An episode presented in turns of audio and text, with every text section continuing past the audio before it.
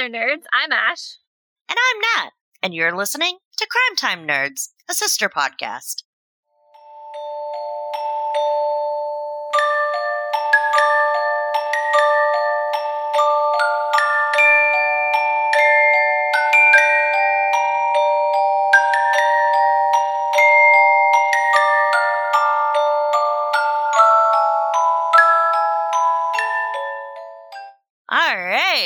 Welcome, nerdlings. It's that wonderful time in the week. It's that time that Ash and I like to think of as crime time. So, on this week's episode, we've actually got a really cool story. We've got a survivor tale. It's going to be the case of Maggie Malloy, who actually survived a just harrowing crime that unfortunately no one should ever, ever have to go through. Yeah, for sure. We uh, wanted to do a survivor tale, as once in a while it's nice to hear a story that has a different outcome than most attacks do. But before we get started, I heard a story and I wanted to share about a chicken that had been standing vigil at a young man's grave in Kellogg, Minnesota recently. I would also just like to note that if you're familiar with chickens, then you know that if a chicken is staying in one specific area, then that's really that's something special because chickens are adorable, but they aren't the sharpest tools in the shed. uh, I literally just spent 20 minutes today trying to herd two chickens out of a corner of a fencing.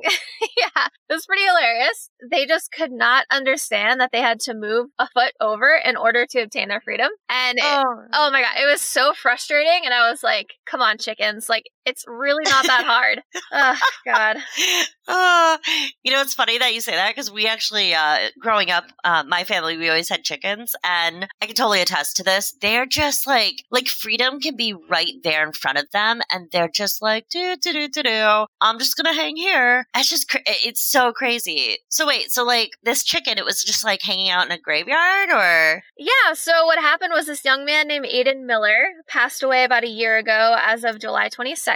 So Aiden had grown up as a young man who loved animals, according to his parents, and his favorites were the chickens uh, that his family actually raised on their farm. And Aiden passed away tragically at 16 years old on July 22nd, 2019, of natural causes. oh, oh my god, that's so, that's just so young. That like that kind of stuff kills me when it's just young children who don't have any like foreseeable illnesses. I- mean, any child really kills me. Yeah. Especially when it's just all of a sudden, it's just, oh, my heart hurts. Yeah, it's just the saddest thing, and it, it always seems so wrong for kids that young to pass away. I mean, anyone to pass away, but when you're that young. And Aiden sounded like a wonderful kid. He was an athlete, a great student. And if you fast forward a year later, unfortunately, Aiden's mom, Karen, was diagnosed with breast cancer. Ugh, yeah, that's that's a hard one, especially for like both of us. We get this on a deep level. Both of our moms, but last year Yeah. we're both like within a few two months of each other. I think diagnosed with breast cancer. It was definitely like I think for both of our families, probably one of the worst things that that we were all going through, and and, and we were going through them back to back. I remember my mom was having surgeries a, a week after your mom. They were both in the hospitals around the same time. It was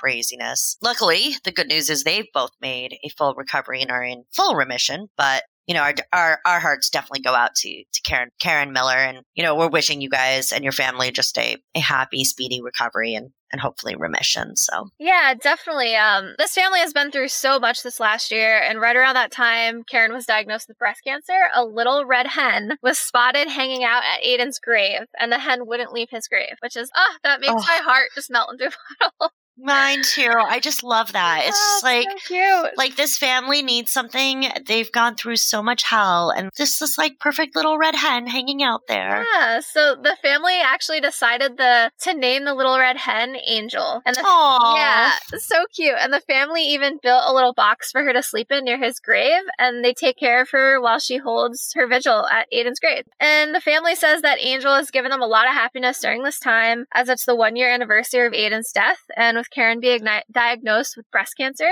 Karen feels like it's something her son would have wanted for her, which is, oh, so sweet. so Um, sweet. Oh. but unfortunately, as magically as Angel the hen appeared, it seems as if she disappeared over the last few days, which is sad. Aw. Uh, that like killed me. I know. Karen went to water her one evening and Angel had disappeared. And the Millers feel that Angel helped spread the memory of their lovely son to so many people. And it seems that Angel had disappeared as suddenly as she appeared in their lives. Oh, Wow, just hurts my heart. This whole story. I, I just love this idea that this little red hen was like somehow related to her son, kind of just I like being there to comfort her. And maybe it's just a good sign that maybe Aiden feels like he doesn't need to to watch out for his mom right now. That maybe she's all right. Oh, I just hope that Angel was like able to bring them some form of peace and hope. Oh, it's such a bittersweet story. I'm I'm just glad that they found something in in all of this like like heartbreak and turmoil. We know what it's like. That Oh, totally. they were able to find yeah they were able to find some little thing that make, made them smile and helped them get through this and maybe she was just a little angel for that that's from like a completely non-religious person but i just think it's so sweet i was just like oh Yeah, so uh, the story is so sweet and sad all at the same time. It's bittersweet. Um, Yeah. So I had to share it, especially with us both having had moms going through this. Our hearts are with the Miller family for sure. So speaking of tough families, it's time to get chatting about our case for the night. oof i think i feel like we're leaving the happy the happy behind I know, I know. Oh my god! But this case does have a good turnout. So okay good But we do want to put out a quick disclaimer for anybody listening that this case does deal with rape and assault of a minor. And we just wanted to let our listeners know that this may not be an episode for you if, if this makes you feel uncomfortable or if it triggers anything for you, as it is pretty graphic. We completely understand as these crimes are hard for any listener, so we just want to make sure you're aware of the crime before we get going. So, with that being said, our case today deals with the brutal attack of Maggie Malloy on September 16th of 1994 in Galion, Ohio. Disclaimer, we might be saying things wrong. Don't hate us. trying our best We're people too. I think it's We're people too. Galion. That oh, okay, Galion. Okay. yeah i think it's galion So Maggie was a 15 year old cross country student and a sophomore in high school, and she was a dedicated runner. And that morning of September 16th was no different. So she went for a run starting at 6:30 a.m. It was dark out, still due to daylight savings, having been in September of that year, and the cross country team practice run was actually before school. I know a lot of schools do that, and this actually, not that I was a cross country runner in high school by any means.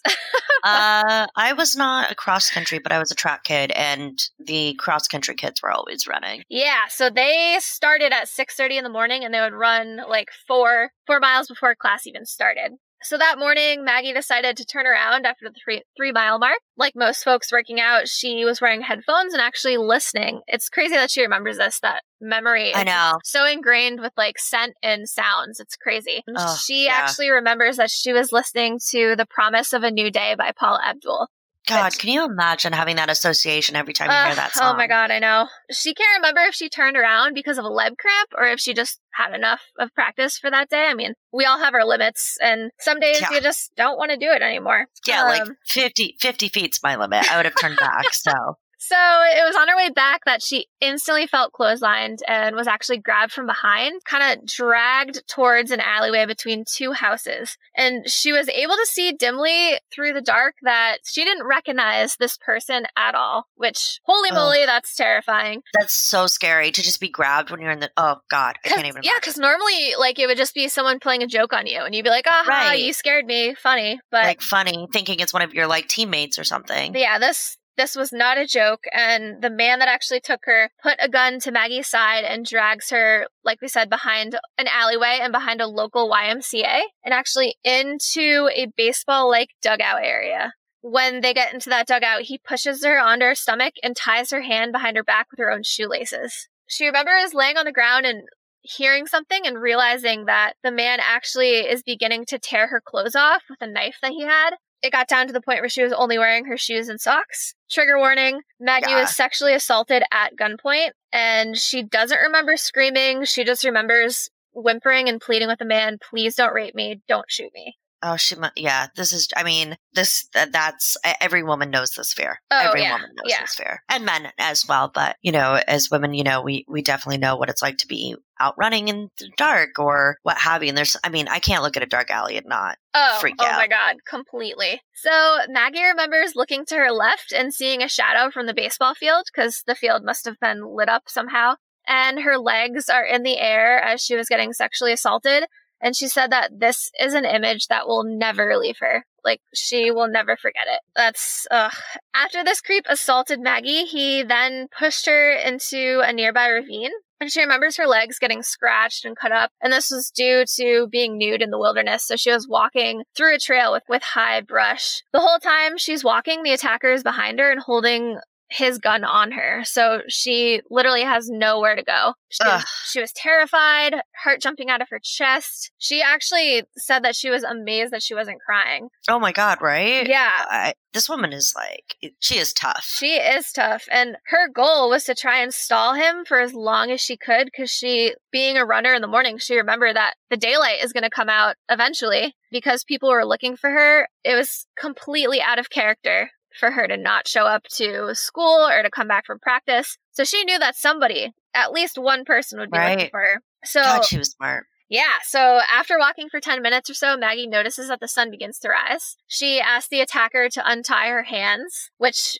is crazy because she really put herself out there because you don't know if this attacker is going to be like, no, F you, I'm not untying you. Right. Yeah, but she, she Absolutely. put You don't know what you're- Yeah, I mean, especially he's got a gun, so like she doesn't know how he's going to react at all. And- this, oh, this is crazy. And she knew that there was no way of getting away from him in that area. And surprisingly, the attacker untied her hands. Once the sun began to rise, she was able to get a clear look at her attacker's face. And she noticed that he had long, stringy red hair. He wore glasses, a black shirt with no sleeves, and he was wearing blue jeans. So as they are walking farther, Maggie was ordered to lie on the ground, and her attacker sat next to her where she was and began talking to her. She said that it was like we were two people sitting in the woods after school, Ugh. which Oh God, that just gives me such what- chills. I know what a monster. Like, how could you do something to a human like that and then expect to just talk normally? yeah, acting like they're just like pals. It's like, oh my God. Yeah, and as they're talking, he's like trying to clean her face off, telling her how beautiful she is and like what a knockout she would have been. Ugh. And the scary part is is every time he's talking to Maggie, she's realizing that he's using past tense. So Yeah, she That's had terrifying. Yeah, so she had no idea what this guy's intentions were. Uh, but it seemed to her because he was using past tense that he had no plans for her to live through this. Oh, sure. I mean, absolutely. She knows that this man is is like between her and, and freedom right now. She is paying attention to every nuance of everything he is saying. That Oh, is yeah. just It's like one, Ugh. it's like ah. in one of those movies when say like a bomb explodes and you wake up and everything's slow motion. Like that, yeah. that's how I feel everything's going for her. Everything is just so slow motion. She's picking up on literally everything. Everything because uh, like her life depends on it. Yeah. On it. Wow. So- I just it gives me chills. Like I I, literally this uh this case kills me. So the attacker then threatens Maggie with a knife that he actually used to cut off her clothing before. And one moment, like he's speaking to her as if she's precious and like a knockout. And then the next moment, he's then again threatening her with a 12 inch blade. It just goes to show the psychology of these killers. Yeah. They're- They don't have any humanity. It, it's insane. No. It's it's a very selfish human being to do this. Yeah. It's it's about him and not about her. Well, obviously it's not about her at all, but you know, it's the, the, they're so linear in thinking. It is only about their needs, their wants, their everything about them at Yeah. that point. And basically, to him, Maggie's an object. Like she's yeah, She's not human right now. This is where we get into gruesome stuff, you guys, just a trigger warning. So the assailant then takes the knife and puts the blade near Maggie's heart, and she's watching the handle, and it's almost as if the handle is vibrating. This creature was enjoying torturing her, is basically what was happening. yeah. He's just like, all right, let's like. He wanted that fear from her. She noted that when she looked in his eyes, she just thought evil. Her assailant eventually puts the knife away, and he basically says to her, If you bite, I will shoot you. Ugh. I mean, Maggie being a 15 year old, so Yeah. innocent, had no idea what he was talking about until he began to rape her or- orally. this is just. Ugh. Yeah, so Yeah. she's quoted saying that she wanted to vomit, but when she went over to vomit, nothing came out. And eventually he told Maggie that he was going to put her to sleep, which that's terrifying in itself. That's when he put her back on her stomach and moved behind her. And so from behind her, he began to strangle her and he, she almost passed out, but she could feel her legs rubbing against the grass. And she states that that feeling she'll never forget. That, oh, I'm that roughness in her legs just rubbing on the grass. And eventually he stopped strangling her. Like tough cookie. She did not pass Yeah. out. So I, I don't get that. This woman is just a hero. Like Yeah. she is so tough this whole time. For a 15 year old kid, my God, she's just a kid. yeah, and so he eventually stops strangling her and just leaves her gagging and coughing.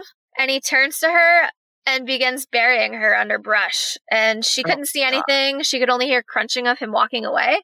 And she said after like what felt like an eternity, but in reality was only a few minutes, she called out to the attacker to see if he was still there. And she realizes very quickly that the attacker had climbed into one of the nearby trees and he's oh actually God. looking to see if people are looking for her. And Ugh. she hears a loud crunch after she called out and the attacker saying, What? And he then unburies Maggie and tells her that they have to move, and he makes her go further back into the ravine. And the further back she's forced into the, the ravine, the more Maggie is realizing, like, oh my god, I'm not going to survive this. I, I keep getting pushed deeper and deeper into the woods, farther away from civilization. Yeah, like she And- knew. Yeah, and the one thing Maggie remembers clearly is hearing a plane overhead.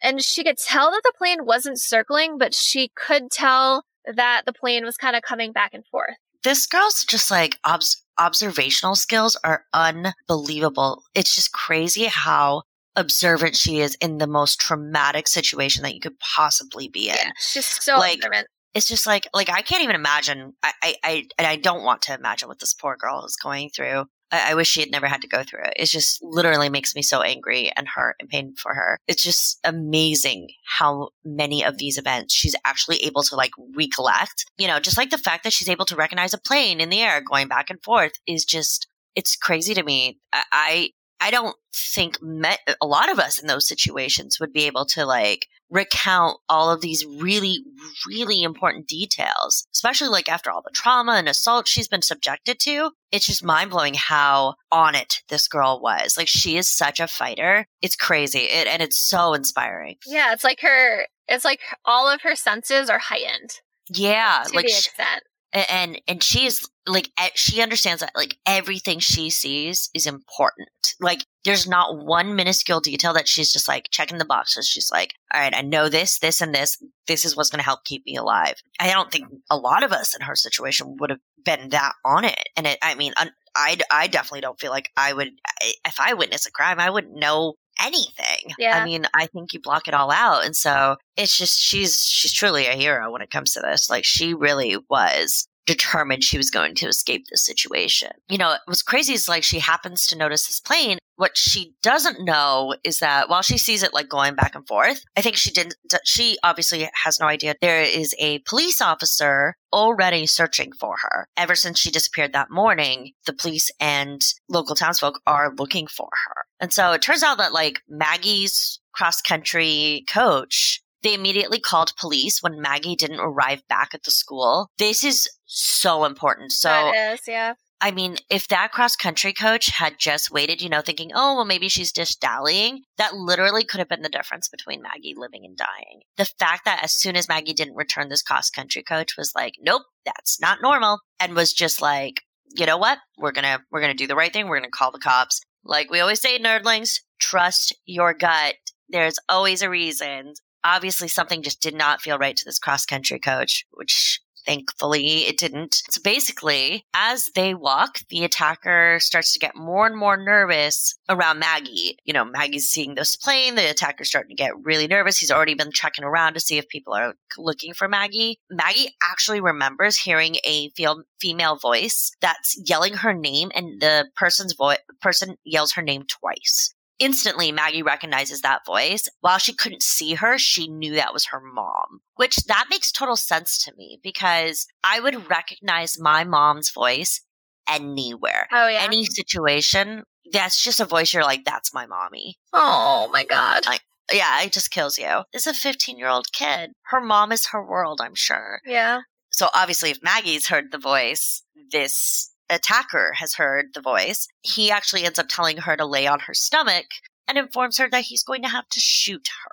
So Maggie, pretty, you know, Maggie's been on this the whole time. She realizes if she's going to survive this, she is going to have to stall like never before. This is, she knows that this, this person is about to end her. And so she actually ends up asking this cretin why he has to shoot her. which is probably the smartest, like one of the smartest questions she could ask Oh, because totally. she set it up so that he has to answer her.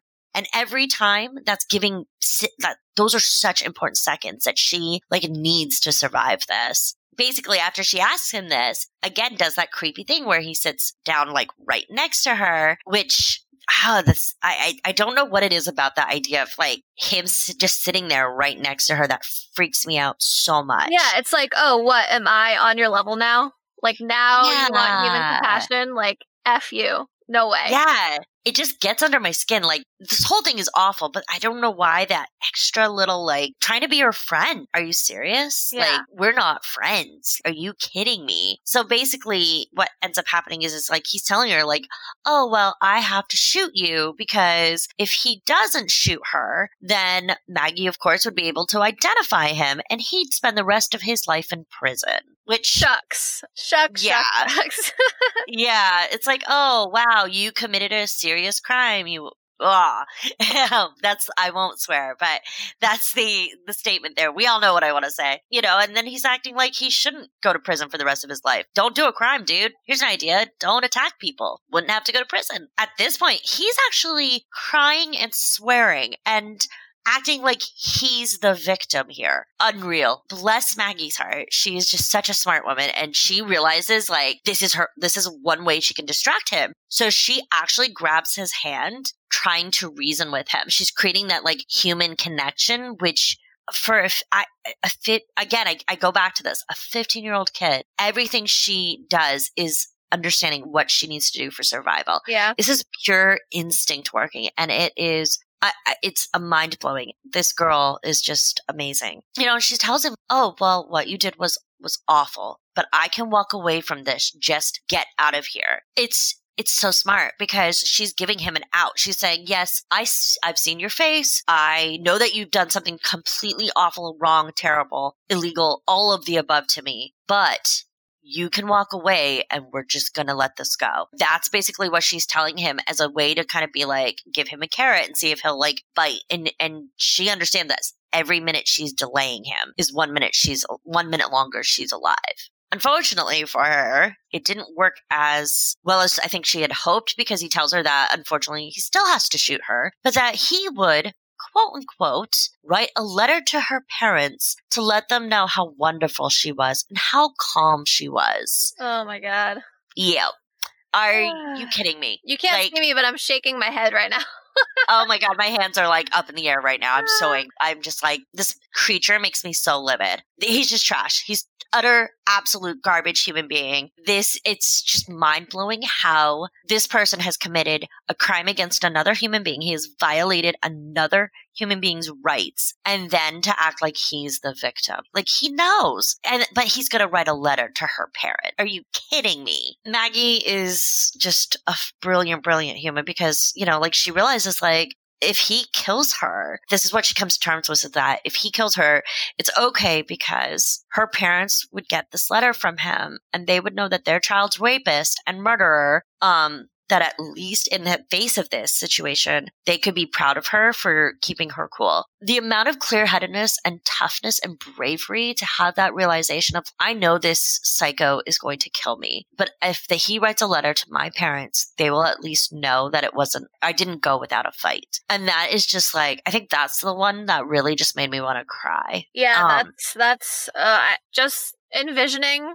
anybody's parents getting that letter at all. It it would make anybody cry. It, it'd make a Oh, kid cry. Like, come on, that's that's It's horrible. awful. It's awful. Her parents, they would lose in this situation. They would have lost their daughter to a rapist and murderer, and then to get a letter from him, like he's the last person they want to hear from. Yeah, Uh, this person is just unreal. Basically, he says to her, like, I'm sorry I have to do this to you. Maggie kind of looks over her shoulder at this point, because remember, she's, she's on her stomach. So she's in this completely vulnerable, she's pretty much this whole time been stuck in these very vulnerable states, and she's been brutally assaulted. The fact that she's so clear headed throughout all of this is just mind blowing. So she ends up looking back behind her shoulder, over her shoulder from being on the ground, and she realizes that he has kind of moved behind her. She kind of sees him taking aim with with his gun at her and realizes what's about to happen. He basically immediately fires two shots into Maggie. Both are in directly into her head. He then fires two more shots and those are into her back and another following shot into her arm. So five shots at pretty much point blank range. Gosh. Yeah. Whew. That gives me anxiety, just like hearing Me that. too. Because she has so many details, it's very easy to, to visualize all of this and it's very hard. But this is rough. This is just, ugh. She luckily says she didn't feel anything, but she was still conscious. She knew when every single one of those bullets hit her. She actually even remembers hearing herself scream several times, but says she couldn't feel any pain, which obviously more than likely she was already in shock from the first two bullets into her brain or into her head. I, I have to assume she had already gone into shock. And she's still having like coherent thoughts through all of this, which is just, I can't. All she could think was basically, wow, I'm still alive. And wow, he shot me. Most people wouldn't have even survived the first shot. Yeah. The fact that she's able to, to have these coherent thoughts is just, it, it's unreal. I know I've said that like a ton of times. My mind is so blown by this girl. She actually didn't even know how many times she had been shot. All she could kind of tell was that like her right arm was numb and dangling there. And she like had to reach up to her face with her left arm. And she could feel like a hole in the side of her face. Oh God. That Yeah. gives me chills. Yeah, me too. And her jaw was just hanging there and she was just bleeding profusely. And she could actually now, at this point, hear the police calling her name, but they weren't able to see her. So you can assume at this point that he's run away. As soon as he shot her, I assume he's ran. But luckily, because we, we do know that Maggie had heard her mom a few minutes before this. So you can assume the police and the mom had come this far. And so Maggie's actually able to get to her feet after being brutally raped. She's been shot five times, twice in the head. She stumbles three feet. She's thinking like anything she can do to get their attention. She then collapses due to her injuries and she realizes immediately like she's she's got to get their attention. So she begins to swing her legs in the air after she's fallen, you know, collapsed in order to get their attention because she can't get up. This is what literally saves her life. It allows the police to spot her and are a- they're then able to rescue her. So Maggie had to spend 13 days in the hospital and she had to have three operations just to get her jaw realigned. One of the bullets went into the side of her face and it stopped right below her eye. Unfortunately, it's in kind of an inoperable area, so it's still there to this day. Another bullet shot at her jaw and her jaw actually had to be wired shut. This is like a, a serious fear of mine. There's something about that that like freaks me out Mm. the idea like and so my heart just like breaks for that one. And then two bullets went into the, her back and they actually just stopped in her lungs. They're also still there to this day because again these are probably in locations that are i would assume are inoperable luckily the police were able to apprehend her attacker on the afternoon of his attack on maggie so within eight hours police had captured this douchebag and the creature in question was a man named Charles S. Vaughn. He was only 21 years old, and Maggie was actually able to return to competitive running after surviving her attack. She ended up actually receiving the NCAA Inspiration Award in 2002, and she was able to recover and live her life again with the help of her mom, which seems really fitting. And she even named the three bullets that are still living inside of her. She named them Snap, Crackle, and Pop, as in the Rice Krispies. Yeah. Which that, when I read that, like, I don't know why, there was something so innocent about that that it just made me start bawling. Aw. Uh, so Maggie, the hero, she finished high school. She then went on to attend college at Defiance College in Ohio. After college, Maggie became a victim advocate. So she actually travels across the nation. She was actually recruited by the Department of Justice in order to create a survival guide for children returning home after surviving an abduction. She took one of the most awful events in her life and made it all about giving back to the world. She is literally a bona fide superhero, in my opinion. Oh yeah, she is. She is great. She's great. This girl is like, yeah, we Uh, bow to her. We bow to her.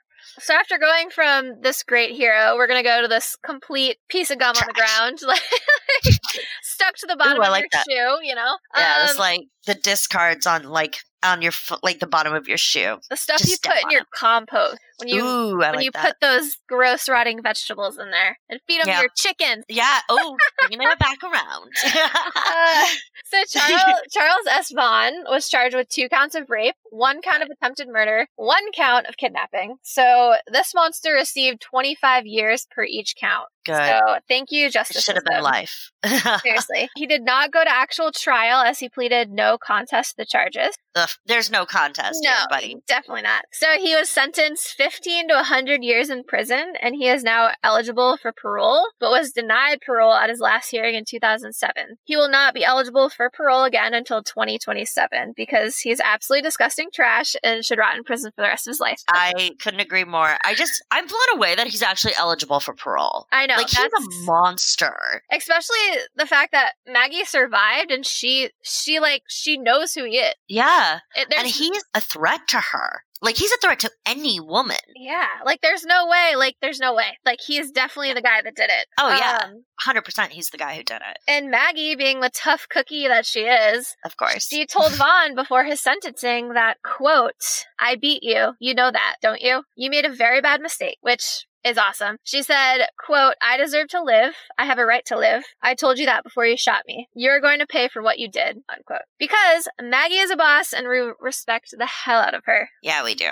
Yeah, she's totally a boss. This girl just every moment of this story just amazed me the whole time. The uh, the whole case, this was a really rough case. I'm just I'm amazed the young girl that Maggie was, the woman she became. This woman is just someone that just utmost admiration respect is given to. What a fighter. What a courageous courageous woman. You know, she fought her whole way through this awful, awful assault. Not only did she like survive, she had survived an insane amount of physical and mental trauma. Like my brain can't even wrap wrap itself around the amount of trauma this young woman was exposed to. And she just came out of it and she made her life about helping other victims. Talk about selfless. Yeah. You know, she has to relive this every day. Like she's still a runner, which is amazing. Every time she goes for a run, every time it's 6:30 in the morning, every time it's anything that is such a basic part of life, everything probably reminds her of this the worst day of her life. Yet she takes this and she just makes makes it about making the world a better place. I, I just can't admire her enough. Yeah, she's she's awesome. We've said it so many times. I sometimes go on morning walks, I go on evening walks, and Yep. constantly because I'm a crime nerd, I I'm always looking over my shoulder. Oh, but yeah. I mean, you can't do that all the time. I'm sure there's No. times where I'm around a situation and I don't even know who's around me. And oh my god, she's 15 years old and she's walking.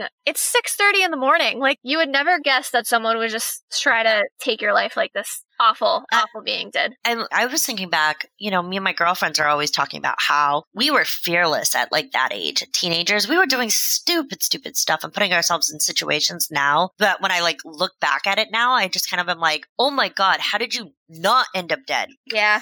The idea that like I was not a savvy teenager. I was totally one of those kids that's just like, I'll do what I want, which is the way it should be. But unfortunately, it's not. I think about that and I'm like, I can't imagine being 15 years old and understanding the depth of how bad this situation she was in was. I think I would, I, I don't know how I would be. I don't, I, I hope I never have to know how that is. I just, I, I admire the fact that this woman looked at the situation and she the whole time assesses every moment of it. This there was no doubt that she was going to survive. I know there were times when she felt like she might not, but I am, I am not surprised that she survived at all. Yeah, and I mean, people deal with tragedies different, and I yeah, mean, fight or flight. I mean, she to- could have totally just not been an advocate and like just her life or whatever. But the fact that she turned around and is working with the Department of Justice and helping other children and other adults that have gone through this is just absolutely amazing. And I have so much respect for her. It's Me too. it's crazy. It's awesome. It is awesome. You know, I love when we get to do these once in a while where it's, you know, we all read so many crime stories and 90% of the time, uh, my, it's not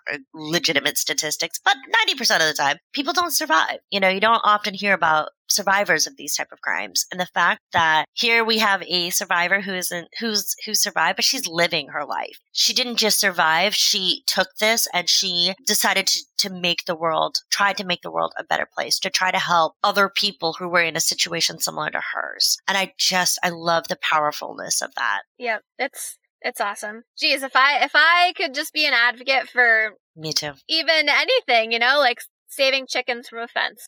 You know, I would do it, you know what I mean? But I don't have the balls to stand up in front of a crowd like she does all the time and to just re retell her story that she lived through must be so hard and she does it all the time. Yep. And I feel like you know, and this was one of those cases too where we intentionally did not go into Charles Vaughn because it's not his story. Yeah. Is that the the white right I hope that's the right way to say that. He's a douchebag and he can rot in prison for all we care. This is Maggie's story. Maggie's the survivor here. Maggie's the one that had everything happen to her. She's the true victim of this and the true hero of the story. So, you know, this was one of those where usually we go through the suspects a little bit more, but we intentionally did not in this one.